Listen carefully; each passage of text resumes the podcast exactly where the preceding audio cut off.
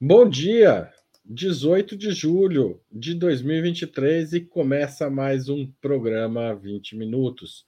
Hoje temos a participação de Davidson Faustino, doutor em sociologia e professor do programa de pós-graduação em Serviço Social e Políticas Sociais da Universidade Federal de São Paulo. Ele é integrante do grupo AMA Psique e Ama Psique Negritude, do Instituto Ama Psique Negritude, desculpa, e pesquisador do núcleo Reflexos de Palmares. Um é, estudioso das obras de Franz Fanon, ele é autor de Franz Fanon, Um Revolucionário Particularmente Negro, publicada pela editora Ciclo Contínuo, e de Franz Fanon e as Encruzilhadas, Teoria, Política e Subjetividade, pela UBU, mais recentemente publicou Colonialismo Digital pela Boitempo. O assunto da conversa de hoje é justamente inteligência artificial, como você deve ter visto no título do programa. Ela é política? Seja bem-vindo, Davidson. Obrigado pelo convite. Já já a gente começa, mas obrigado pela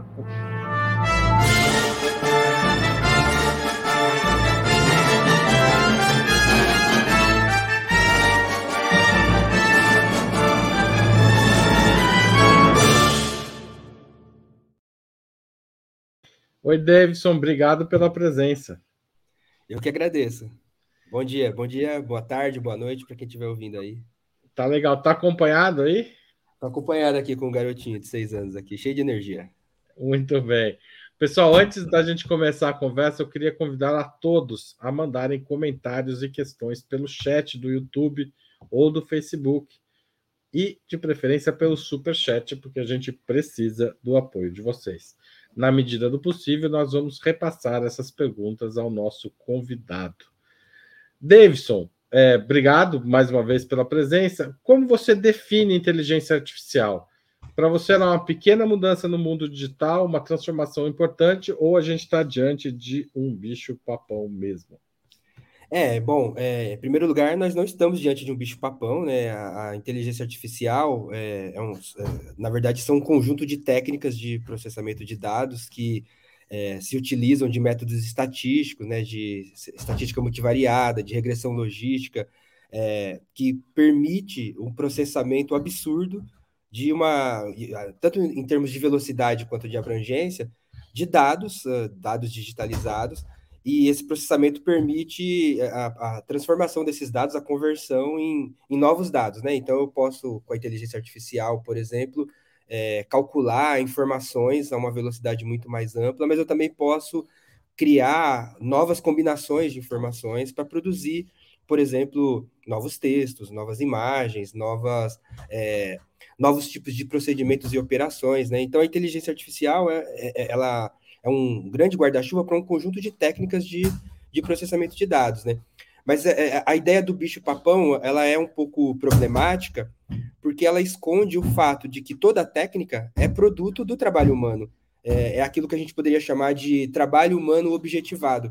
Ainda que ela pareça ter autonomia, pareça ser um ser dotado de uma autoconsciência, na verdade ela ela incorpora e ela objetifica determinados padrões de cálculos, né? São é o que a gente chama de algoritmos. E esses padrões de cálculos são produzidos por seres humanos, e esses seres humanos produzem esses, esses cálculos a partir de determinados interesses, de determinadas relações sociais e relações de poder, né? Então, isso é, recoloca a pergunta, né? O bicho-papão, se há algum bicho-papão, se, se há algo a temer na inteligência artificial, na verdade, o bicho-papão tem mais a ver com as relações sociais é, que permeiam a produção dessas técnicas do que com a técnica em si, porque a técnica ela pode tanto ajudar, trazer novas possibilidades, nova, da, ajudar é, a, a humanidade a oferecer novas respostas para suas necessidades, mas ela também pode é, apresentar novos problemas, novas contradições, né? E esse dilema ele é anterior à inteligência artificial, né? Se a gente pensar, por exemplo, na descoberta é, do, do átomo e na possibilidade de separar o átomo, por exemplo. Você pode usar essa informação para produzir energia nuclear, mas você pode usar essa mesma técnica para uma bomba atômica. Né? Então, antes de se perguntar sobre o risco da técnica, há que se perguntar sobre qual sociedade é essa que estamos e como a técnica tem sido utilizada nessa sociedade para no nosso caso, né, para ampliar, ampliar o lucro, por exemplo, e não necessariamente para resolver problemas humanos ou satisfazer necessidades. Acho que essa é a grande questão que a gente precisa pensar. Então, nesse sentido, a pergunta de hoje, a inteligência artificial é política? A resposta é sim. E quais são as grandes questões políticas que elas trazem? Concretamente, quando a inteligência artificial, que antes, de certa forma, estava restrita a, a, grandes corporações, empresas, a gente pensa no telemarketing, etc. Agora, eu, você ou qualquer um, temos acesso a inúmeras ferramentas é, desse, é, que, é, que fazem essa combinação de algoritmos, de técnicas de cálculo, etc., para produzir novas coisas, novos conteúdos, novas informações, novas formas de lidar. Não, perfeito, né? É, sim, a inteligência artificial é política porque não existe técnica sem sociedade, né? Inclusive, a gente costuma falar em sociotécnica, porque toda técnica ela é permeada por relações sociais, por interesses, por contradições, e não é diferente com a inteligência artificial. Mas há algo aqui que, que a distingue, talvez que a destaque de outras técnicas, é que de fato ela traz grandes transformações para a sociedade, né? A professora Dora Kaufman costuma incluir a inteligência artificial no, no, na lista né, da, daquilo que a gente chama de é, tecnologia de propósito geral, assim como foi o carvão, a eletricidade, a, a, a, computação, a inteligência artificial ela muda muito, ela traz novas possibilidades de transformação da, da vida, do, do, do mundo concreto, né? E, e, isso recoloca muita coisa para a gente pensar é, por exemplo, a economia, a política, a ideologia. Ela abre novas possibilidades de exploração do trabalho, por exemplo. Né? Você consegue agora é, intensificar algo que é anterior, é, novamente, né?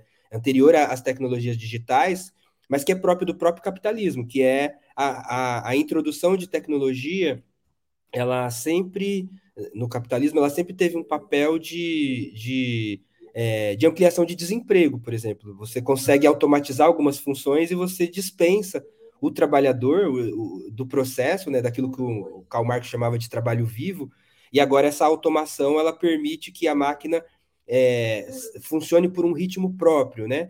É, com a inteligência artificial, agora essa automação ela se intensifica a um nível jamais visto.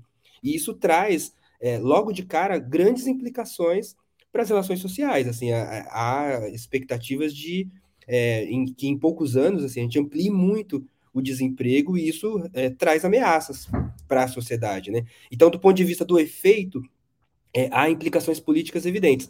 Mas a gente pode pensar também não só enquanto efeito, mas enquanto causa, porque é, por mais que a tecnologia seja um trabalho humano objetivado, o próprio design tecnológico ele já nasce influenciado pelos interesses do capitalismo. Então, ela, ela, a aplicação dela é sempre voltada àquilo que, que pode dar lucro para, seja para o financiador que está, é, de alguma forma, né, é, é, fomentando o desenvolvimento tecnológico, seja para a própria empresa que está fomentando.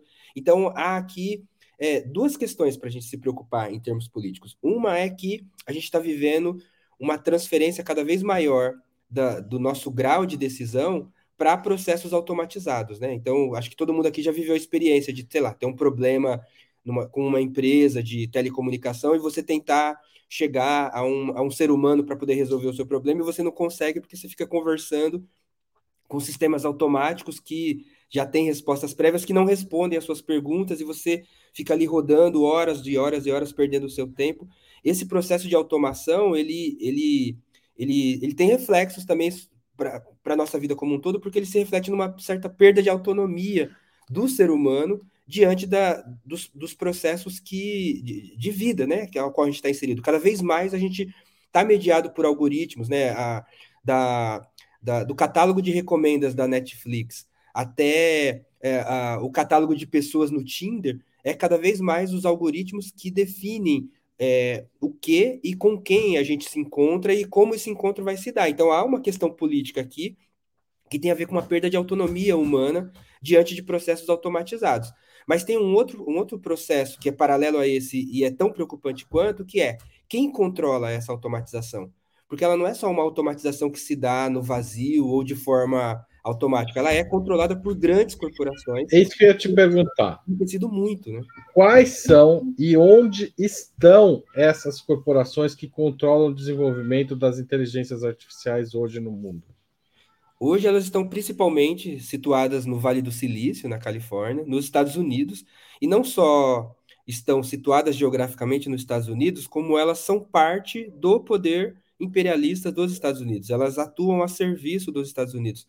Tem um livro muito interessante do Michael Quaid, é, chamado é, Digital Colonialism, onde ele tenta mostrar o quanto que a, a alta concentração do poder da, das, das, chamadas big techs, e aí a gente está falando da Alphabet, a gente está falando da Meta, da Amazon, é, no, nos Estados Unidos, é, permitem a ampliação do poder geopolítico desse país é, ao redor do mundo. Permite uma certa concentração jamais vista de poder na mão de poucas empresas, mas também permite é, explorar a desigualdade de acesso tecnológico como um, um como um fator relevante para a acumulação capitalista, né? Porque os países menos desenvolvidos acabam é, sendo reduzidos a uma oferta de matérias-primas básicas, por exemplo, o lítio da Bolívia, a tandalita, a colombita tantalita é, na República Democrática do Congo, o ouro das terras Yanomamis. É, os países menos desenvolvidos acabam sendo meros fornecedores de matérias-primas necessárias a, ao desenvolvimento de infraestrutura é, tecnológica, mas também é, mero fornecedores de uma matéria-prima nova que, que, que vai se converter como matéria-prima nesse estágio do capitalismo, que são os dados. Há algo novo nesse momento, que é o fato de que agora os nossos dados de, de acesso na internet, né, nesse momento que a gente está cada vez mais conectado, o nosso carro está conectado, as nossas casas passam a ser conectadas por é, por, por inteligências artificiais que vão regular a temperatura do ar-condicionado, a, a, luz do, é, ou, ou, outras funções. É, a, a, vida está cada vez mais conectada, mas tudo isso gera dado, e esses dados têm sido ativamente coletados, com ou sem consentimento dos usuários, é, por grandes corporações e processados para ou treinar algoritmos de inteligência artificial ou de outras técnicas, ou para criar perfilamento de de usuários para propaganda segmentada, né? A Google, por exemplo, ela se tornou é, a, a, a, empresa referência nesse modelo de negócios, é, a, vigiando o que a gente faz na internet, e não só na internet no sentido de sentei aqui no meu computador e entrei num site, e, e aí a Google olhou qual site eu entro. Não, ela, ela olha, inclusive, o meu movimento na barra de rolagem do site é, quando eu compro um, um, Samsung e eu sou obrigado a, a baixar, é, a, a, cadastrar meu e-mail na Google para poder usar o Android, eu ofereço para a empresa o, o, livre acesso ao meu dispositivo para que ela possa supervisionar todos os aplicativos que eu baixei, todos os sites que eu fui, todos os lugares em que eu andei, né? Porque a, a Google também trabalha com georreferenciamento a partir da, da triangulação de antenas. Então, é, da farmácia que eu fui até o bar que eu entrei, da igreja até o terreiro, do, não importa onde eu fui, a Google registra os dados e, e usa esses dados num processo de, de, segmentação, de perfilamento, que a gente chama, para poder oferecer propaganda direcionada no momento certo, na hora certa. Né? Eu, eu acho que muitas das pessoas que estão aqui nos assistindo já devem ter tido a experiência de pensar em algo e aparecer aquele algo na propaganda, por exemplo, em algum site que você está acessando, em alguma plataforma. E a pessoa fala, nossa, será que ele leu meu pensamento? Né? ele não lê o pensamento, ele não tem esse poder de ler o pensamento. Mas quase isso, né? Ele sabe o que te, o, onde, onde caminha seu pensamento quando você vai à farmácia, ou quando você vai na padaria. Exato. Aliás, é. eu, fui, eu fui dando para ele todo o meu perfil, inclusive psicológico, mas também o meu perfil de saúde, o meu perfil político. Eu fui oferecendo para ele a partir de um registro é, é, prévio, né, de todas as minhas atividades. E, e é isso que é utilizado para é, para algo que a gente chama de predição de comportamento, porque uma vez que elas conhecem muito sobre a gente, às vezes até mais que nós mesmos conhecemos, elas conseguem oferecer um produto no momento certo. Não é, não é só o produto certo, mas é o, a, a, oferta do produto no momento certo.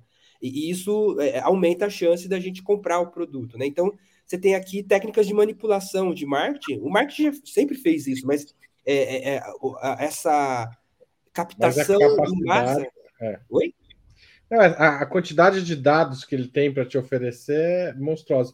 É o, o Davidson, desculpa te interromper, mas eu queria fazer uma pergunta do Rubens Souza, que, que pergunta: qual a crítica hacker fanoniana ao processo avassalador de automação?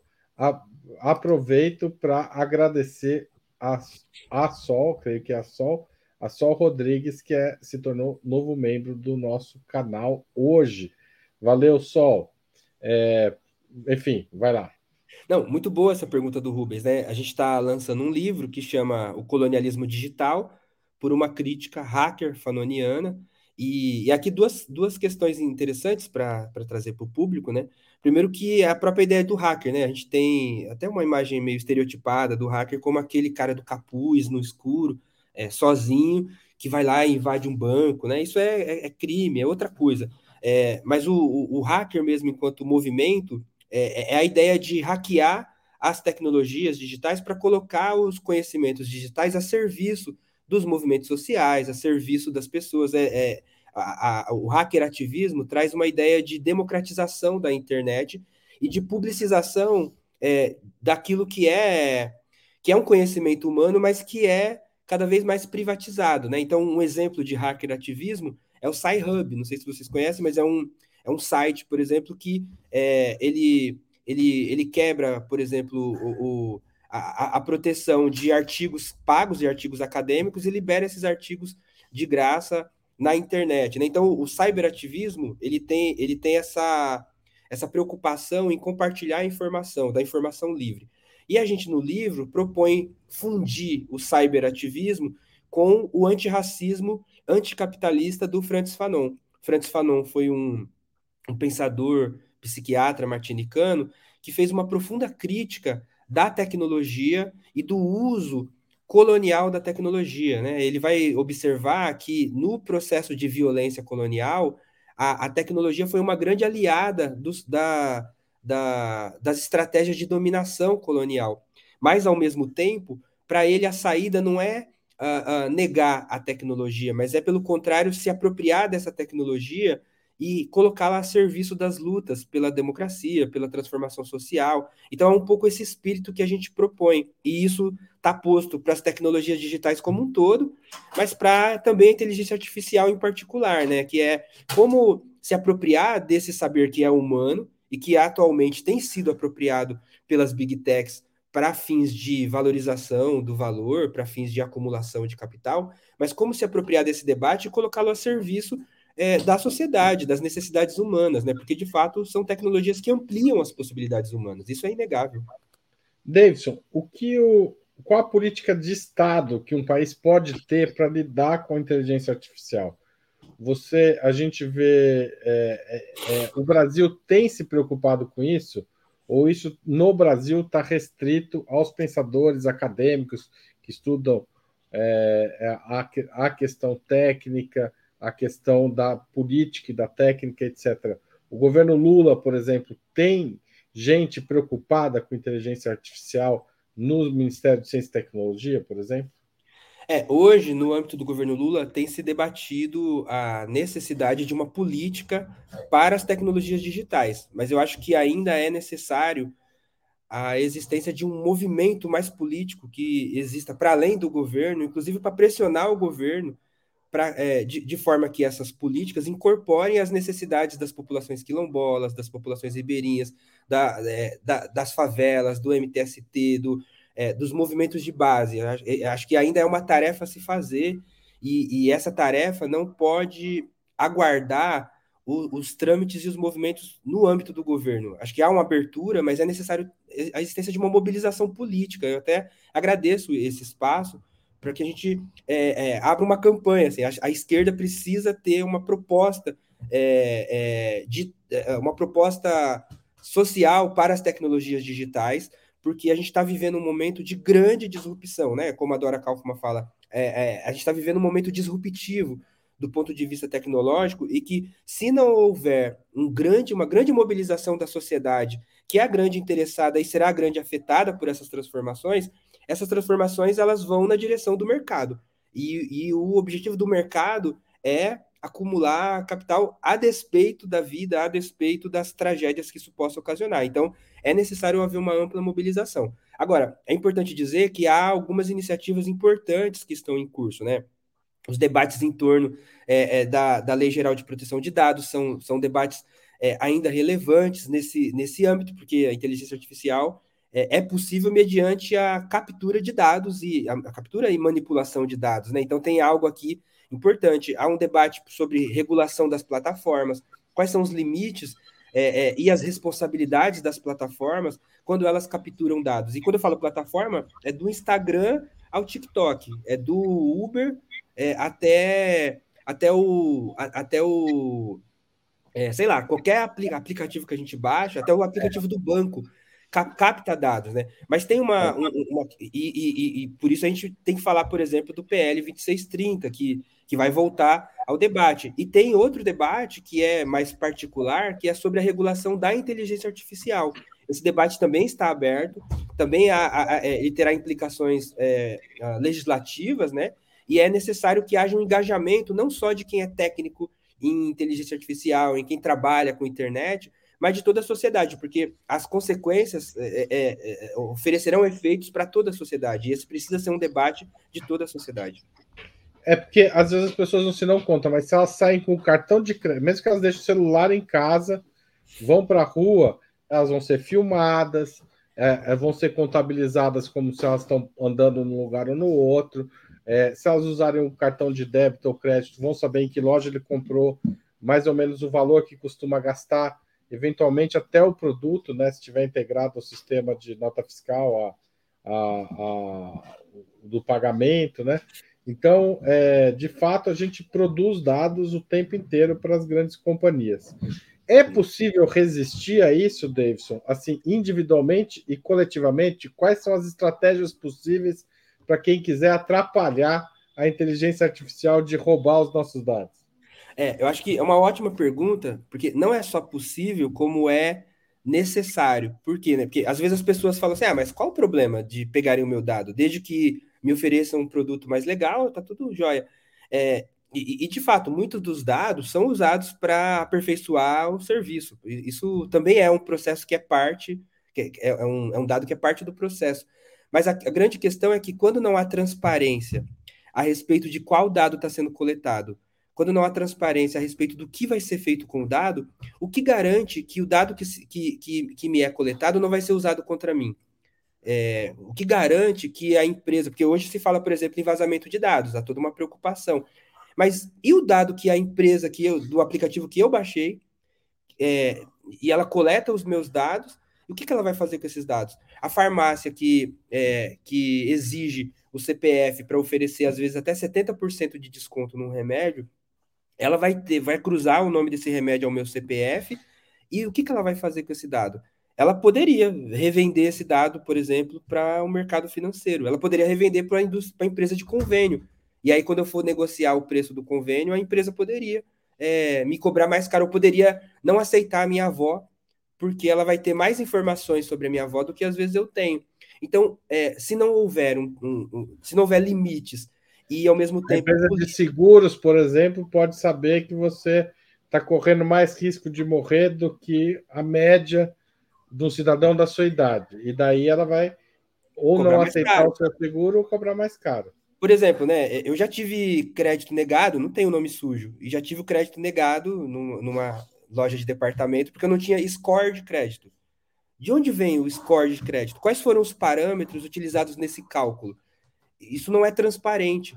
Então, a, a, a reivindicação que, que nós, movimentos pela, pela transparência, temos feito é que haja leis que obriguem as empresas a, primeiro, a ter responsabilidade com os nossos dados, para caso nós sejamos prejudicados por algum trâmite, haja corresponsabilização, mas em segundo lugar, para que haja transparência, para que eu possa escolher, inclusive, se eu quero ou não oferecer esse dado, sabendo de quais os riscos que, que, que, que são implícitos, porque é, é, é, é possível, por exemplo, que um, que um banco, tecnicamente, é possível que um banco analise não só o meu score de crédito, olhando o, meu histórico de compras, de, a partir de informações que eu não ofereci para o banco, mas é possível que ele analise minhas redes sociais, que ele analise minhas posições políticas e coloque isso como um critério do cálculo para me oferecer ou não um empréstimo para uma política do governo, minha casa, minha vida, por exemplo. E o, o meu valor de juros seja diferente de outra pessoa que esteja num perfil que ele decidir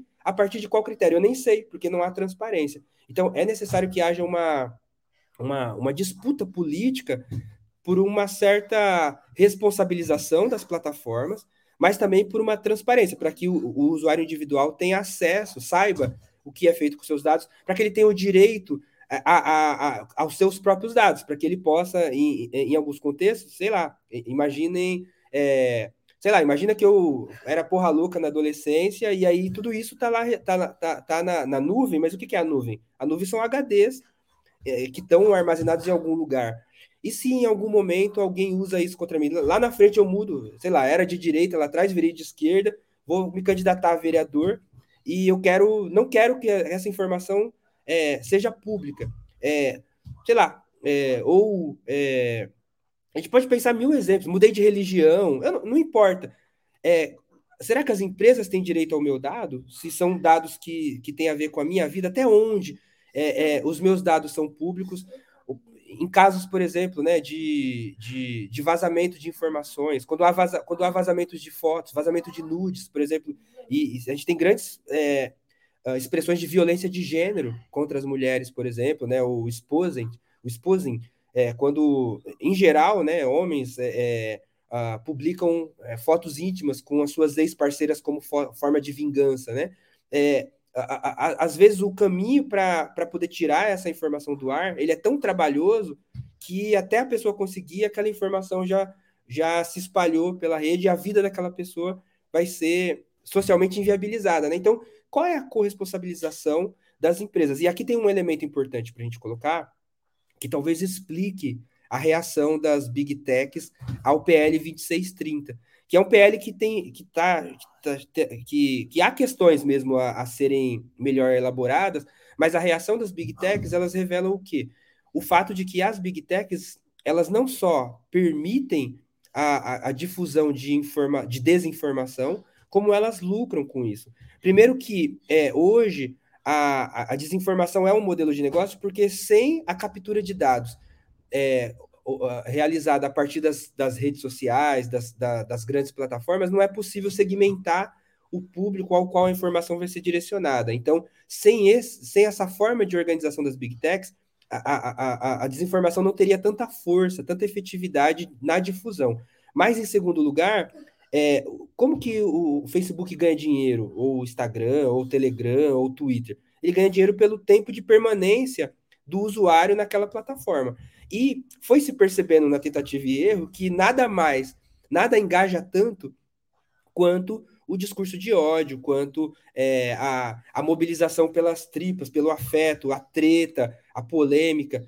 E, e, e, então, é, é, alguns estudos têm mostrado que o algoritmo da, de algumas plataformas favoreceu a notícia falsa.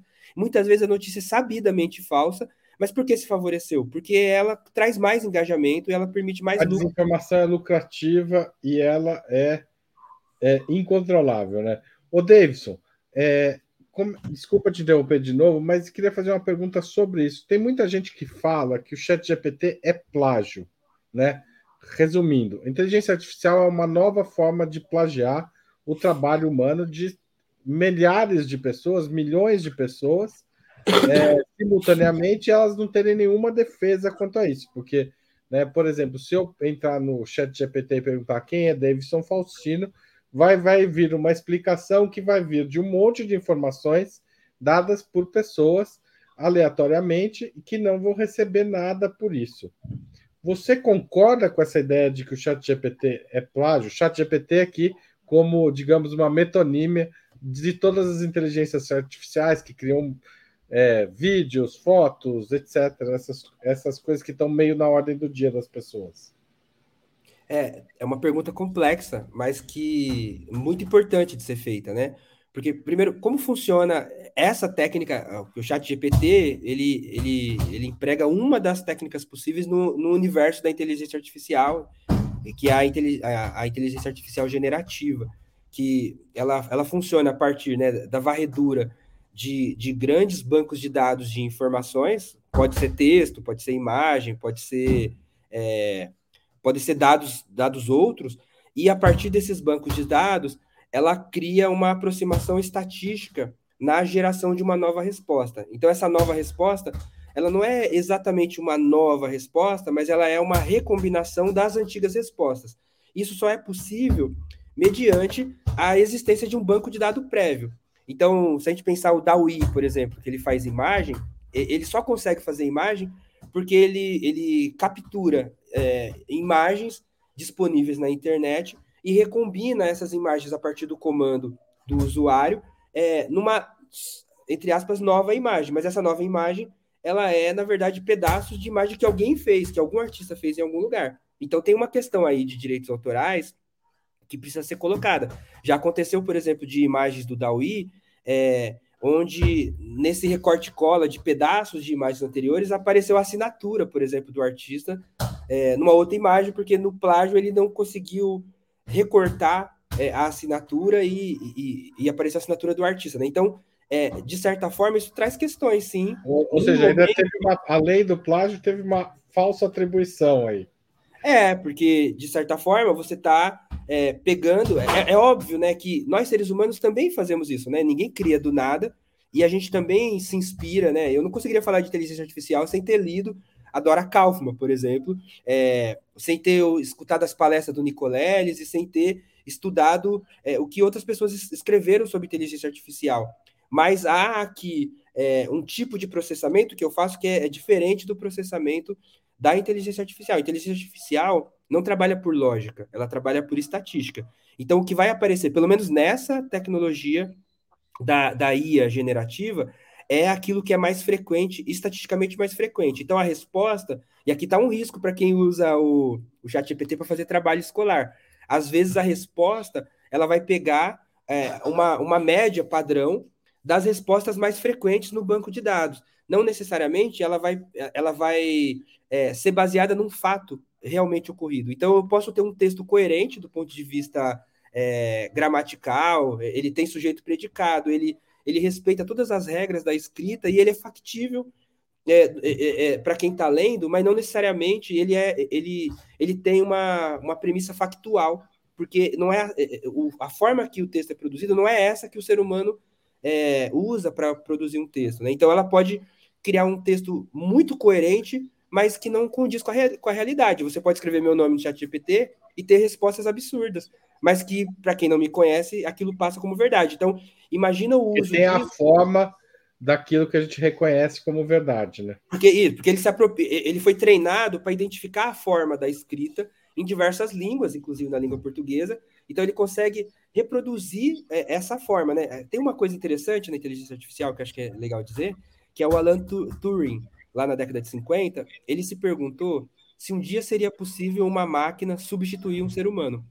E, e, e, depois de muitos testes, ele concluiu que não. O que é possível é que a máquina simule o, o, fazer humano. Então, o que a inteligência artificial faz é simular o fazer humano, mas não é o fazer humano é, é, ipsiliteris, né? É, outra, é outro processo de, de construção, é, de, de processamento de dados. Então, isso exige é, não demonizar e não, então não vou usar. Para algumas funções, isso permite que o ser humano faça cálculos que a gente não conseguiria só com a nossa cabeça. Ela permite que a gente amplie as nossas possibilidades, mas ela também tem limites, porque a forma que ela processa não é a mesma que a gente processa, é, um, é um outro, é uma outra forma. Isso precisa ser dito é, para não mistificar, nem, nem para demonizar e nem esperar dela algo que ela não foi desenhada para fazer.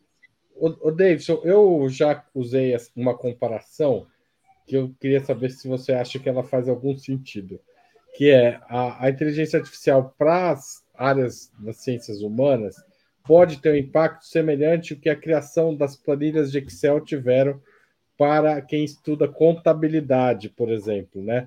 Vai te libertar de um monte de tarefas, mas, é, mas não resolve o conhecimento básico que está por trás do uso dessa das planilhas de Excel, né? Exato, exato. Mas, de fato, elas, elas resolvem novas tarefas, elas, elas permitem automatizar coisas que às vezes a gente levava muito tempo para fazer e que e, e, agora com essa automatização a gente poderia se dedicar agora a outras coisas.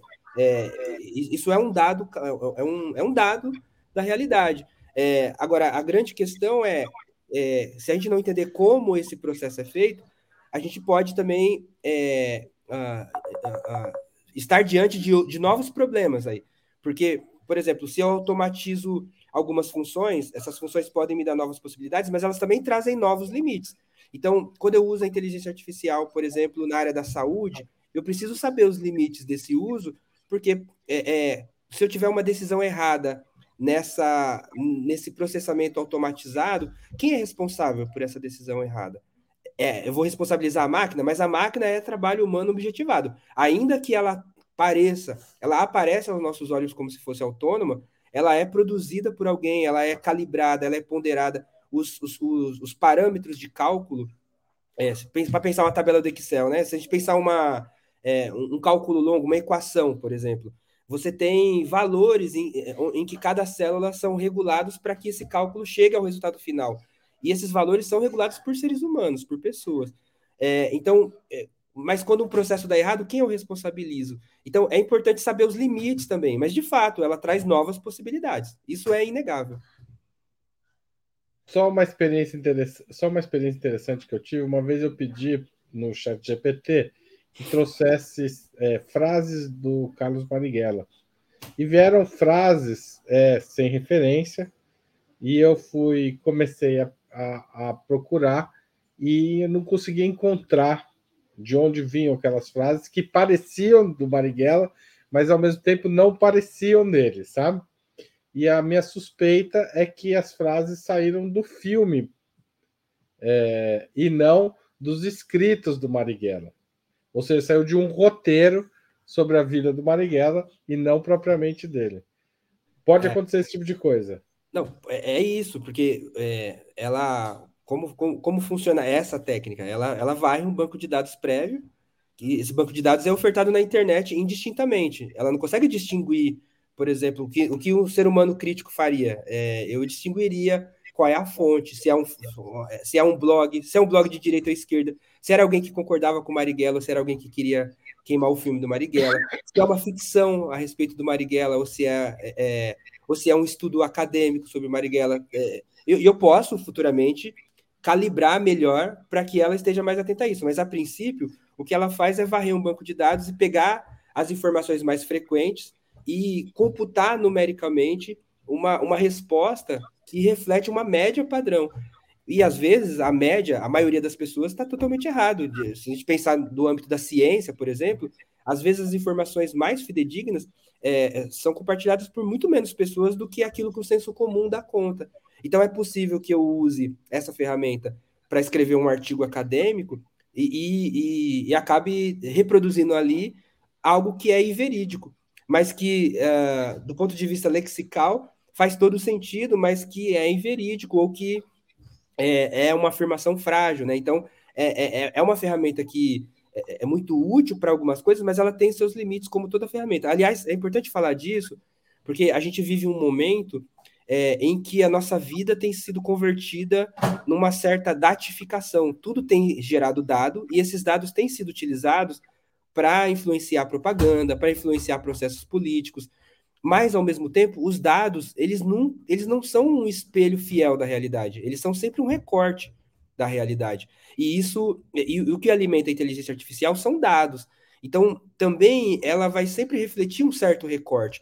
E, e, por isso a necessidade de discutir a transparência também quando você emprega a inteligência artificial é, na, na avaliação de crédito num, num mercado financeiro para usuários do Minha Casa Minha Vida. Quando você emprega a inteligência artificial em, em processos de, de avaliação de, de patologia na, no, no, âmbito da saúde.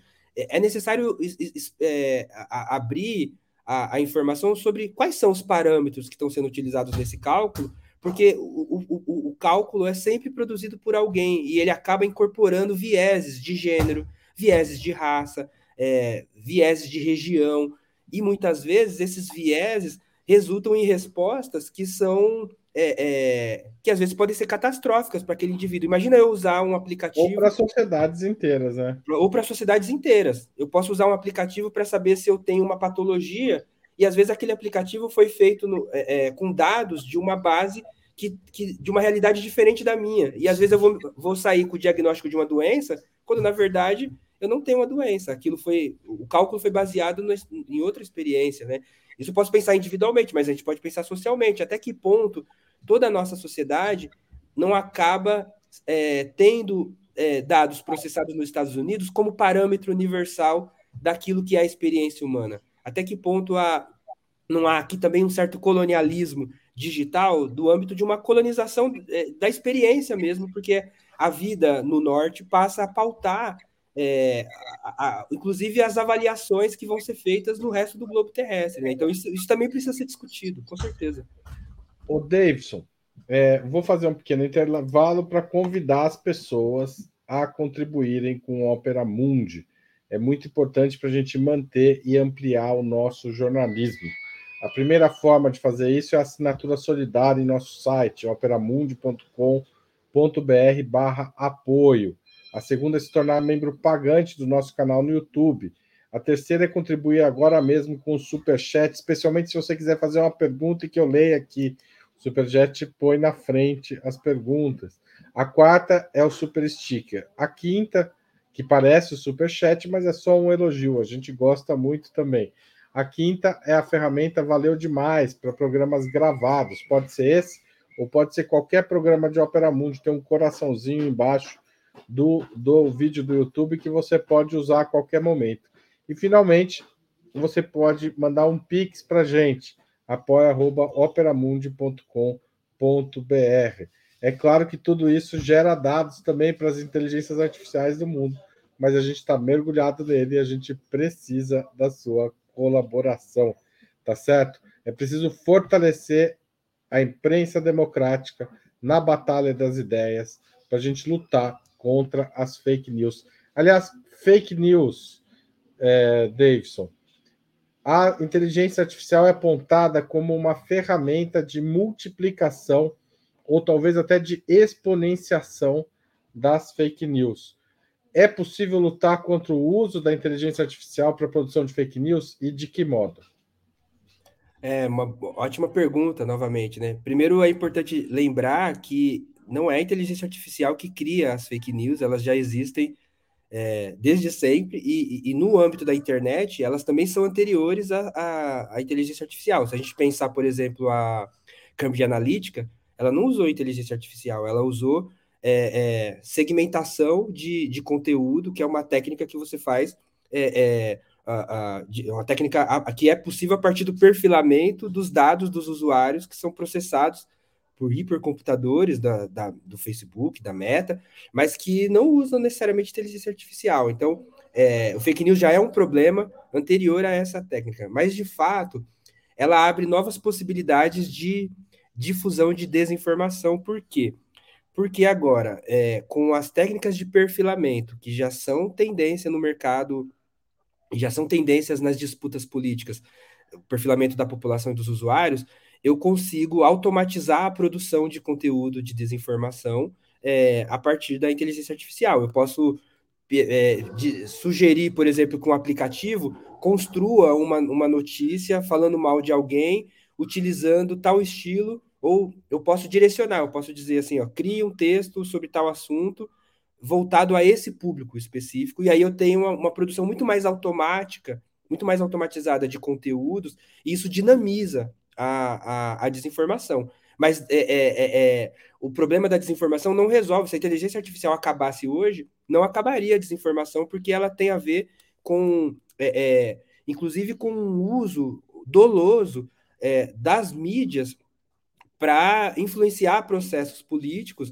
manipulando as pessoas a partir de informações afetivas ou de informações ideológicas ou políticas das pessoas, né? Então, é, é, pensar hoje o combate às fake news, à desinformação, implica, ao nosso ver, é, ter uma maior transparência das plataformas em relação ao que elas fazem com os dados, porque os dados são é, um, uma matéria-prima fundamental na, na, segmentação e na produção de conteúdo falso, mas é também responsabilizar, corresponsabilizar no mínimo as plataformas é, é, quando os algoritmos que elas organizam favorecem a difusão de desinformação, quando favorecem a difusão daquilo que é sabidamente desinformação, mas que tem no próprio design tecnológico, no próprio cálculo de é, de, de, de, de, difusão, de distribuição de informação, uma, uma vantagem competitiva. É, é o que alguns estudos têm mostrado é que, é, olhando aqui para o 8 de, de janeiro, mas também olhando para a eleição do Trump,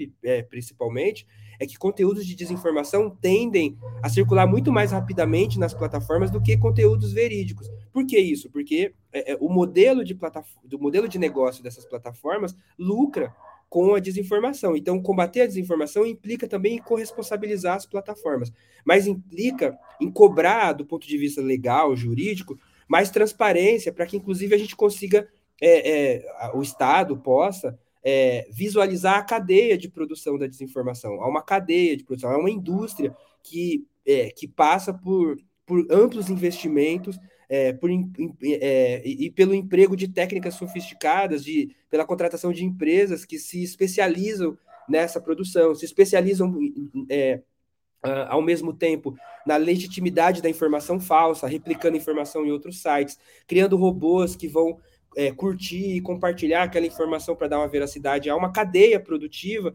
é, que se vale da desregulação das plataformas e que tem nela um grande é, uma grande, é, um grande conforto para se disseminar. Né? Então, não basta é, localizar e criminalizar o gabinete do ódio, é necessário corresponsabilizar as plataformas.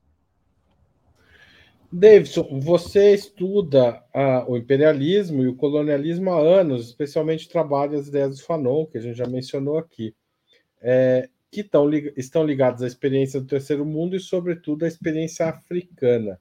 Qual é o impacto da inteligência artificial no continente africano? É, eu venho estudando né, há alguns anos a relação entre capitalismo, colonialismo e racismo e o quanto que o capitalismo se universalizou para todos os territórios a partir de um certo desenvolvimento desigual e combinado. Né? Então, sempre na história do capitalismo, a gente teve a combinação da alta tecnologia com o que há de mais violento, de, de mais é, é, de mais atrasado, vou colocar dessa forma, o atrasado entre aspas, no, na, nas próprias formas de exploração, né? Então, se a gente pensar na, no século XIX, a gente tem exportação de capital da Inglaterra para o resto do mundo a partir de tecnologias de comunicação, que era o telégrafo, e de transporte, que eram as linhas férreas. Hoje, a gente tem a atualização desse, desse processo a partir das fibra óticas. O mapa das fibra óticas no mundo mostra que o epicentro é, de radiação dessas tecnologias, dessa infraestrutura, é os Estados Unidos ainda, hoje relativamente ameaçado pela China, mas ainda é os Estados Unidos, e isso implica uma, uma atualização da divisão internacional do trabalho, isso implica é, ex excluir o, o, o chamado terceiro mundo, o sul global, os países africanos e asiáticos desse desenvolvimento, ou incluir esses países de forma subalternizada nesse desenvolvimento. Então, a gente viu nos últimos 30 anos uma inclusão de alguns países asiáticos no circuito do desenvolvimento tecnológico, mas eles entram como territórios de superexploração de força de trabalho. Então a gente tem é, é, a, a Índia, por exemplo, Taiwan ou outros espaços, a própria China, como esses territórios onde a produção vai ser deslocada, justamente porque você tem uma desregulação da, é, das leis trabalhistas que permitem uma superexploração da força de trabalho. E a gente ainda tem territórios que sequer estão inseridos produtivamente na, no, no ápice do desenvolvimento tecnológico, mas eles entram como espaços fornecedores de matéria-prima bruta. É, então a gente tem ditaduras no Mali, na República Democrática de, do Congo, no Quênia, financiado pelas big techs para poder acessar as matérias-primas necessárias à, à, produção de hardware. É, ou é, a gente descobriu né, que a, o ouro que saía ilegalmente da a gente, eu digo pesquisadores né, da Agência Brasil, é, descobriram que o ouro que saía ilegalmente das terras Yanomamis, esse ouro que causou é, morte em massa nas terras Yanomamis, é, ia para a Europa e voltava é, legalmente nos nossos dispositivos de celulares, de computador, porque o ouro é um ótimo condutor. É, então, é um semicondutor importante, né? Exato. Então, o, o, o que a gente chama de colonialismo digital é, antes de mais nada, a atualização dessa divisão internacional do trabalho, que divide o mundo entre é, territórios altamente desenvolvidos, que controlam o resto do mundo, e territórios com baixo desenvolvimento, que entram nesse circuito apenas como fornecedores de matérias-primas primárias é, é, é, e de consumidores é, de tecnologia altamente sofisticada. Mas também é, esse processo, né, ele, ele, ele intensifica uma série de problemas, porque a gente vive um momento onde a tecnologia digital ela passa a ser a mediação fundamental para qualquer setor, da economia à, à cultura, da, é, da, da, dos meios de comunicação até as formas de fazer política, cada vez mais o acesso à tecnologia digital passa a ser um diferencial na competição capitalista. Então, essa desigualdade de acesso, ela também intensifica as desigualdades anteriores, a, a regionais, sociais, culturais, de gênero, de raça, né? A gente, a gente fala no nosso livro é, do, da atualização do velho fardo do homem branco, né? Que é essa ideia europeia de que a tecnologia digital, quer dizer, de que a tecnologia, o desenvolvimento tecnológico europeu é, colocaria os europeus no, no centro do, do mundo e seria papel dos europeus levar o conhecimento para os selvagens. Essa ideia do fardo do homem branco, que foi a ideologia da, do imperialismo no século XIX. Essa ideologia é atualizada hoje naquilo que a gente chama de fardo do nerd branco. Então, as grandes corporações é, dizem assim: ah, vamos levar antena para os selvagens na Amazônia, na África, para levar a conectividade para aqueles coitadinhos. Só que aí o, o custo dessa, dessa filantropia é muitas vezes o controle do fluxo de dados dessas populações, ou é, como a gente viu, é, no caso da Starlink, né? Ah, vamos levar a conexão para a Amazônia. Na verdade, a conexão era para os garimpeiros. É, as antenas estavam ali à disposição do garimpo ilegal. Então, é, há um certo fardo do nerd branco que explora essa desigualdade como nicho de mercado, como modelo de negócio, né? E isso afeta é, muito o continente africano. Isso não significa que não há, nos diferentes países da África, é, grandes também investimento em desenvolvimento tecnológico, né? Por exemplo, o Cabo Verde já tinha é, feito políticas públicas de, de internet livre nas praças, de sinal aberto para a internet. É, no, no, em 2010, por exemplo, qualquer praça em Cabo Verde, você conseguia lá abrir seu computador e entrar na internet de graça, no momento em que o Brasil ainda a gente estava ali é, com muita dificuldade ainda discutindo a internet a pulso a pulso, a força, mas também a internet de pulso, né? É, então, também na África há, há também, é, é, também experimentos e experiências muito interessantes que contribuem para o desenvolvimento tecnológico, mas é óbvio que essa divisão internacional do trabalho é, coloca né, países num lugar muito desprivilegiado diante dessa, dessa alta corrida que a gente vai ver, por exemplo, quando a gente compara com os Estados Unidos, com a, com a própria Europa, né? Óbvio. Davidson, tem bastante gente querendo fazer pergunta aqui, vou tentar fazer algumas delas daqui a pouco, mas queria fazer uma última.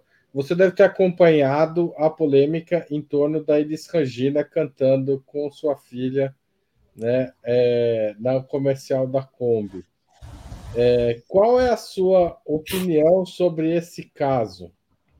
O que ela diz sobre o uso, o bom uso, o mau uso da inteligência artificial e da, digamos, essa programação, reprogramação da história, da vida, etc. É, não, esse caso é muito delicado. Eu e o Walter Lipoldi, que é o coautor do livro, a gente escreveu um artigo, inclusive lá no blog da Boitempo, comentando, né, essa situação, porque é, a, a, reação afetiva foi imediata, né? Tanto daqueles que se emocionaram ao rever uma pessoa muito querida é, ali, como se estivesse viva, né? Então você tem ali uma emulação é, da, da experiência é, imagética, né? Então, com a música que foi muito importante, como os nossos pais. Então, isso foi emocionante. E você teve também aquelas pessoas que sentiram uma certa ojeriza e até um certo asco na mecanicidade daquela imagem, no quanto que ela traz também de fantasmagórica, à medida em que, por mais que sabemos que é só uma imagem, aquela imagem nos coloca diante de uma questão que é, é, estamos diante de uma coisa e sabemos disso. É, por mais que ela se passe por humano, há algo de fantasmagórico nessa experiência, né? E ela, ela, ela publiciza uma tendência de mercado que, que não, é, não é a Volkswagen que cria nessa, nesse, nesse comercial, que é a possibilidade de você é, captar dados de, um, de uma pessoa em especial. É, é, hoje é possível, por exemplo, que uma inteligência artificial faça uma varredura em todas as minhas redes sociais desde 2010 e identifique como eu escrevo, como eu falo, que, que varra todos os meus vídeos no YouTube, identifique os meus trejeitos, a, a, as minhas expressões faciais e que, é, é, cruzando técnicas de que a gente chama de deep learning, ela consiga, por exemplo, é, é, a, a, a, partir de um roteiro ou de um outro, de, de um, de, é, consiga criar um avatar a respeito da minha imagem aberto a qualquer coisa, né? Então, eu poderia tanto pegar um outro ator que fizesse coisas e aí a inteligência artificial cruzaria o gesto desse outro ator com o meu avatar e quem está assistindo vai achar que sou eu. Isso é possível enquanto é, expressão visual, mas é possível também é, é, objetificar, é, calcificar um certo jeito de resposta na, é, é, é, nos programas para que o programa responda como eu responderia. Então, por exemplo, para pegar o exemplo do chat GPT, eu posso pedir para o chat GPT, ou para o DAWI, ou para qualquer outro, uh, crie uma obra como o Mozart criaria, crie uma obra como o Picasso criaria. E eu posso dizer para o chat GPT, responda esse artigo como eu responderia a partir das informações que ele foi registrando do meu, é, do meu perfil, ele pode criar um texto como eu responderia. E, então, isso permite, é, a partir de um amplo registro de dados, que você dê, dê um certo roteiro de sequências para um avatar e esse avatar vai agir como eu agiria. Então, é, é, essa, essa técnica, né, ela está dentro de algo que a gente chama de deepfake, né, porque ela usa a técnica de deep learning para poder é, emular imagens, seja colocando, é, sei lá, eu posso pegar uma, uma, uma imagem de alguém, de um presidente falando, e eu posso colocar outra, é, outra, outras palavras diferentes do que ele disse, mas que vai parecer fidedigno, mas eu posso também fazer com que ele faça coisas que ele não fez a partir de um outro avatar. É, essa técnica permitiu, a aplicação dessa técnica permitiu a Volkswagen fazer a peça. Antes dela, teve um caso muito famoso, eu não lembro agora o nome da autora, a empresa que estava desenvolvendo isso, ela, ela, ela conseguiu trazer, é, é, apresentar um, um, um vídeo é, ao vivo de uma pessoa morta num velório. A pessoa gravou uma série de informações antes de morrer, autorizou a empresa, e aí no velório a pessoa aparecia num data show e os parentes podiam conversar com a pessoa. Ela não, você não tinha só um vídeo gravado, os parentes podiam fazer perguntas e a inteligência artificial, com base nos dados de tudo que ela já tinha, ela formulava novas combinações de resposta e aquilo aparecia na boca da pessoa como se a pessoa estivesse respondendo. Na verdade, é uma imagem. Né? Muito rapidamente, né? Ou seja, não, não é. é a, a, fração de segundo que isso é feito faz com que pareça, lembra do Alan Turing? A inteligência artificial não é inteligente, mas ela simula a inteligência. Né? Então, parece que aquela pessoa está respondendo. Na verdade, você tem um programa que simula uma resposta a partir de dados prévios daquela pessoa. Então, isso traz várias questões filosóficas, mas também sociológicas e políticas. Filosóficas, né, se a gente retoma o Walter Benjamin, quando ele fala da áurea, é, da aura, que, que tem a ver com, com esse rito, com essa, com essa dimensão de culto que a experiência vivida proporciona, é, e ao mesmo tempo é, é, é com o quanto que a reprodutibilidade ela, ela, ela, ela esgota a aura das obras, das coisas, mas também da experiência, né? Então, até que ponto é, esse simulacro consegue capturar a aura ou, ou ele é algo esvaziado daquilo que é essencialmente humano, daquilo que se produz no ritual do encontro. Essa é uma questão que a gente pode pensar, mas a outra questão, e ela é não só filosófica, mas econômica, que é o que acontece quando o mercado se apropria dessa aura como, como, como um produto, como uma mercadoria, como um dado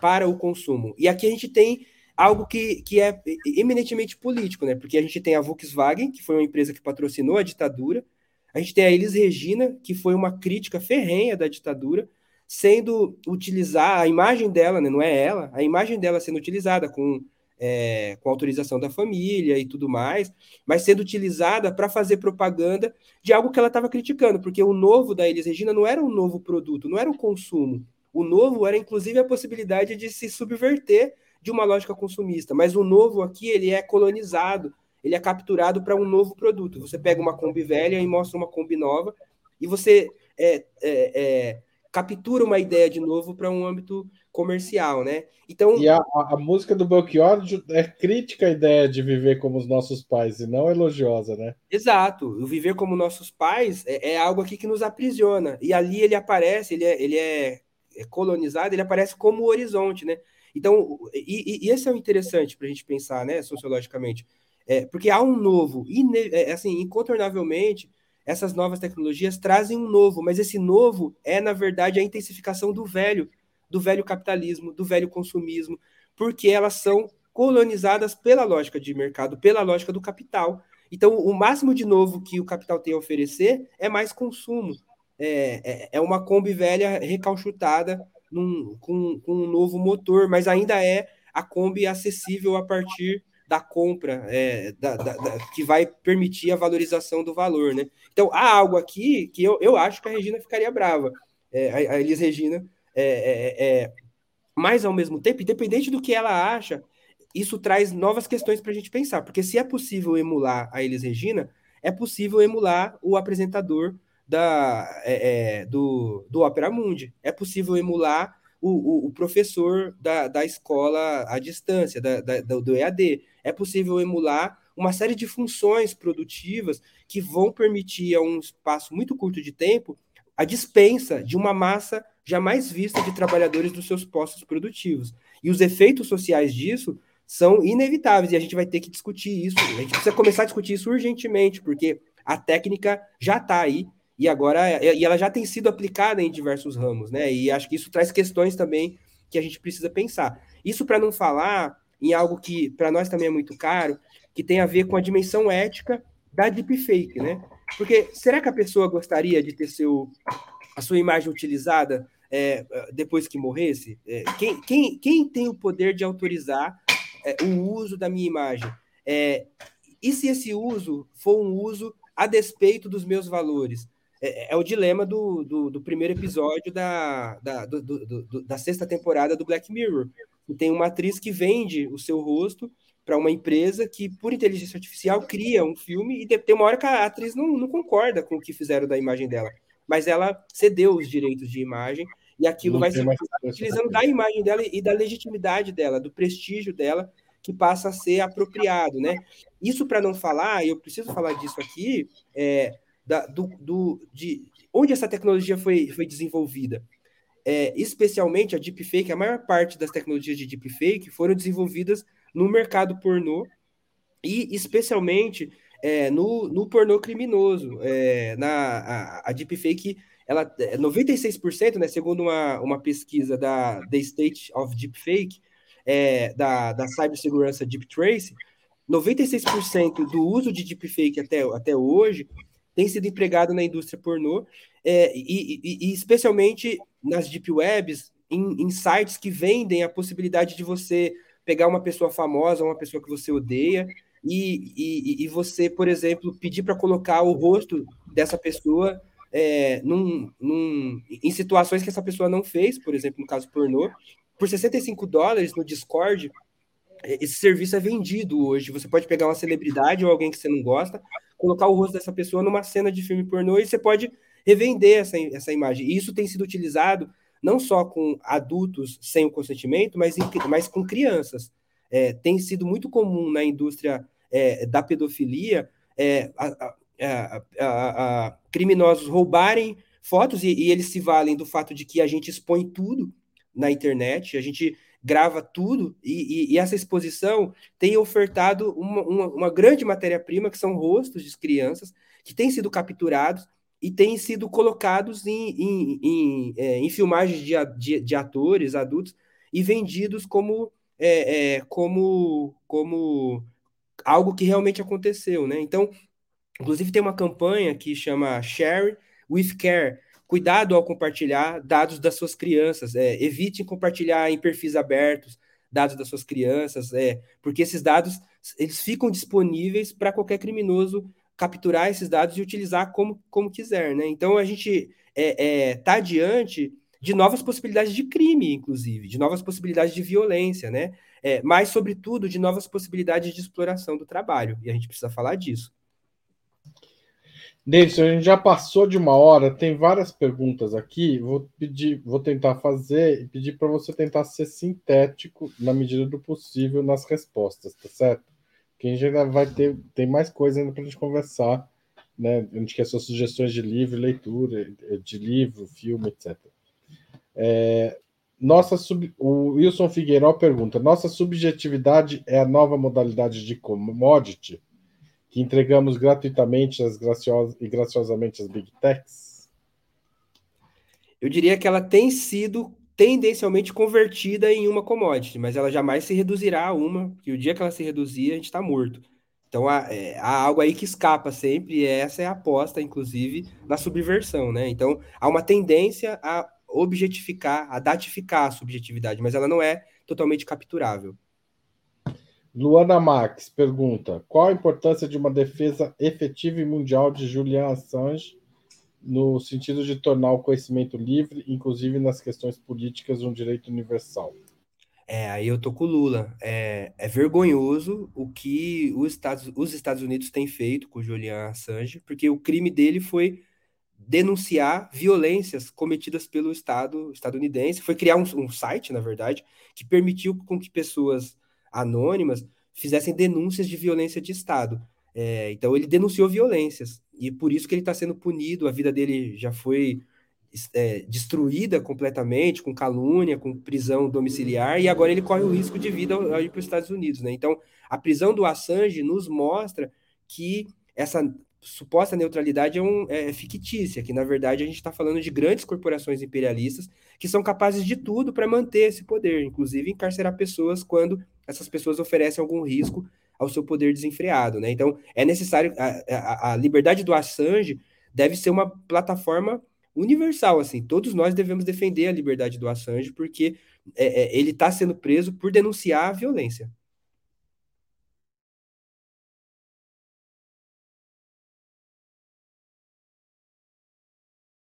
Oi, qual é o impacto da, da IA na geração de emprego?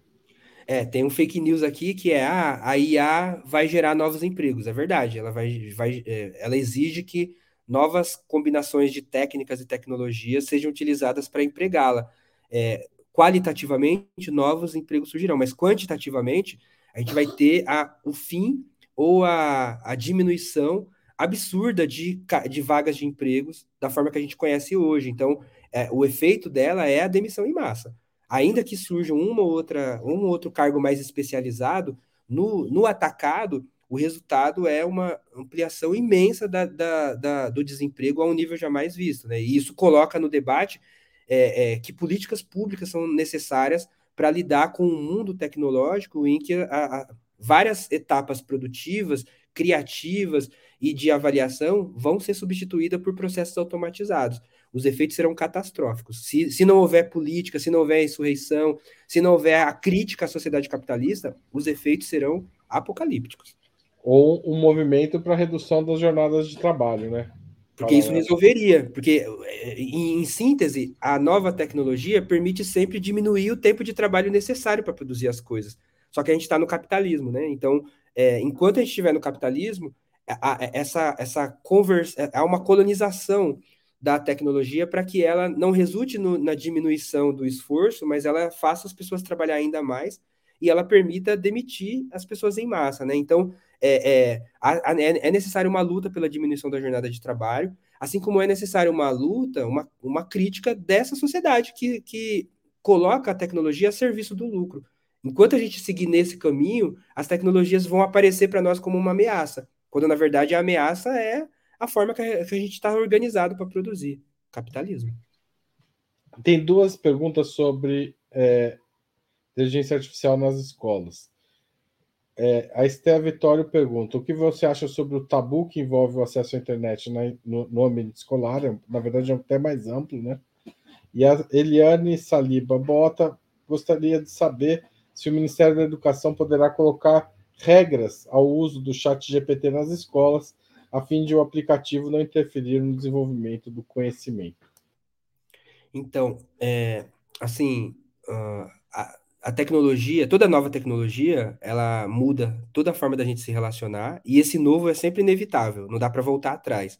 E isso obriga que as escolas se repensem. Né? A gente vai ter que repensar as nossas pedagogias para dialogar, tanto porque os alunos já têm acesso a essas tecnologias, mas também porque eles precisam também ter contato com elas na escola para poder lidar com elas no, na vida ou no trabalho. Então, é, é, as novas tecnologias nos obrigam. E aí esse debate é maior do que o chat GPT. Ele tem a ver com as tecnologias digitais como um todo. Mas, de fato, o chat GPT em particular, ele permite que, se eu der um trabalho para casa, o aluno pode fazer o trabalho no chat. Aliás, o, o dilema né, da, nossa, da, da escola hoje é um, é um professor corrigindo o trabalho no chat GPT, um trabalho feito pelo chat GPT, né? E aí você não tem nem é, é, é o trabalho jogado fora, né, do professor. Né? Exato. Né? Os dois, ambos os trabalhos estão sendo jogados fora. Então, a gente vai precisar é, criar um espaço muito amplo de debate sobre quais os impactos dessas tecnologias no processo de ensino-aprendizagem. Mas a gente não vai resolver isso demonizando as tecnologias, porque o ChatGPT é uma delas. Você pode proibir o ChatGPT, mas você não vai. É, é mas tem várias outras que, que fazem igual é, ou, ou de forma mais intensa a mesma tarefa, né? Então a questão é outra. Questão é... Inevitavelmente, inevitavelmente os alunos vão experimentar isso aí, eles precisam aprender a usar, né? A quebrar a cara, a perceber que não funciona. Por exemplo, Davidson, só para a gente encerrar essa conversa antes da gente para frente, eu perguntei para o chat GPT quem é Haroldo Seravo Cereza, que sou eu. Eu perguntei você também, ele disse que não te conhece, tá? A mim, ele respondeu o seguinte: Haroldo Seravo Cereza é um pesquisador e professor brasileiro. Ele possui doutorado em ciência da computação e é especializado em áreas como inteligência artificial, processamento de imagens e visão computacional. Cereza tem contribuído para o avanço dessas áreas por meio de sua pesquisa, publicações científicas e atuação acadêmica em universidades e instituições de pesquisa. Ele é conhecido por seu trabalho no campo da análise e interpretação de imagens buscando aplicar técnicas computacionais para extrair informações significativas de imagens e vídeos. Vou dizer uma coisa só para você. Eu nunca li tanta bobagem sobre mim num só lugar. Eu tenho doutorado, mas é em literatura. Eu nunca estudei computação e eu nunca, é... enfim, nada do que está ali depois do meu nome está correto, exceto que eu tenho doutorado. Né? Ou seja, né, se eu fosse o professor, pedisse para o meu aluno fazer um trabalho sobre o Haroldo, se eu corrigisse no chat GPT, eu poderia dar um 10, mas se eu corrigir eu mesmo, eu ia dar um belo zero, né? Então, cuidado, alunos, quando forem fazer os trabalhos, porque a informação não é fidedigna, ela, é, ela tem uma coerência lexical, mas ela nem, não necessariamente parte de dados empíricos, né? Então, cuidado, jornalistas, ao produzirem roteiros prévios, porque ela não foi feita para dar dados fidedignos, ela foi feita para simular a construção de dados. Né? Isso permite novas coisas, mas trazem limites que precisam ser observados. Então, eu fico até imaginando como que ele chegou a essas conclusões. Talvez porque eu tenha procurado quem é Davidson Faustino. Ele não achou, mas ele chegou perto de você, mas ficou com medo de responder. A hora que eu perguntei quem era eu, ele pegou esses dados e se eu tivesse perguntado quem é Davidson Faustino, talvez ele tivesse, esteja mais perto da sua descrição do que da minha, né? Ou talvez você seja mais famoso que eu e ele tenha mais dados sobre você nos bancos de dados prévios, né? O, o, o 3.5 ele funciona com dados processados até 2021. Só o ChatGPT é, que, que utiliza a internet aberta, mas ele não consegue rastrear todos os sites. Então, dependendo qual foi o banco de dados dele, ou ele não consegue acessar, ou ele vai inventar a partir do cruzamento de informações, né? Por isso que ele tem limites. Então, muito, muito bom esse seu exemplo, para a gente mostrar que nós não estamos diante de um. A máquina não é uma pessoa que está pensando e que pensa como nós. Ela processa dados a partir de um banco de dados. Então, cuidado com as respostas, porque elas podem ajudar, mas elas podem criar falsidades. Tá certo. Obrigado, Davidson, pela conversa. Mas agora eu quero saber: que livro, que filme você vai recomendar para nossa audiência? É, eu, eu recomendo, né, o, o, episódio 1 da sexta temporada do Black Mirror, que é Joe, uh, Juan Isalfo, porque fala da inteligência artificial e desse processo, né, de, de captura da, da, desse perfil para o fim do mercado do, da indústria cinematográfica, né, a, a, ponto de dispensar os atores, não, você não precisa mais dos atores. E isso mostra algo que não é só do cinema, é, é para todas as categorias. Eu indico também o, o é, Men's Against the Fire, que é, que é um, um, o episódio do, do Black Mirror, que eu, eu não coloquei antes aqui para vocês passarem a imagem, mas que também mostra o quanto que é, a, é, os vieses de gênero, de raça, também podem influenciar nesse uso automatizado e criar é, a reprodução de grandes formas de, de violência. Né? Acho que esse é um, é um ponto importante para a gente pensar, e eu acho que esse filme dá conta, né? É, e aí, por último, um filme chamado Hair, é, do, do Spike Jonze, né? Que, que, que mostra né, essa fetichização da tecnologia a ponto de, de, um personagem né, se apaixonar pela tecnologia como se ela fosse um ser humano, quando não é. É. Então, também muito cuidado com essa antropomorfização da tecnologia. Né? Os nomes são todos ideológicos, inteligência, é, redes neurais, são, são, termos marco, é, é, é, são termos de marketing, né? Que não dizem muito do que, que elas são de verdade. Isso não quer dizer que elas não são importantes nem eficazes, mas elas trazem uma imagem falsa que dá a entender que é uma pessoa que, que, que vai se revoltar, quando na verdade é, é outra coisa, né? Então, muito cuidado com a antropomorfo, antropomorfo, eita, antropomorficização da tecnologia. Antropomorfização. Isso, porque ela é trabalho humano objetivado, ainda que autônoma, ainda que automatizada. E, e, o, e livro? Opa, é, livro, eu é, deixo aí, né, é, o Desmistificando a Inteligência Artificial, da Dora Kaufman, que eu acho que ajuda nesse sentido de mostrar que é uma tecnologia humana, né?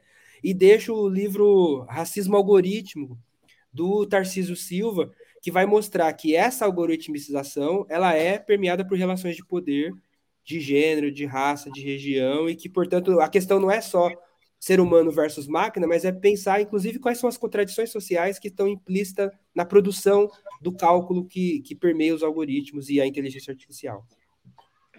Tá certo. Eu vou. É, preciso te agradecer mais uma vez por essa hora e pouquinho de conversa, uma hora e 15, 16 minutos já. É, e queria fazer duas sugestões. Se você gostou dessa entrevista, a gente tem uma entrevista com Michel Nicolelli sobre a inteligência artificial rodou bastante aqui no nosso canal. E a gente também tem uma outra entrevista com o Rodolfo Avelino sobre o que é colonialismo digital. Coincidentemente, vocês dois lançaram livros com o mesmo nome no mesmo mês, quase, um, um mês é parceiro, antes. Parceiro. Tá certo? Então, essas duas entrevistas estão no canal do YouTube. Para quem estiver assistindo gravado, a gente vai pôr uns cardzinhos aí para poder clicar e continuar assistindo a gente. Davidson, valeu, obrigado você que assistiu e até mais. Tchau, tchau.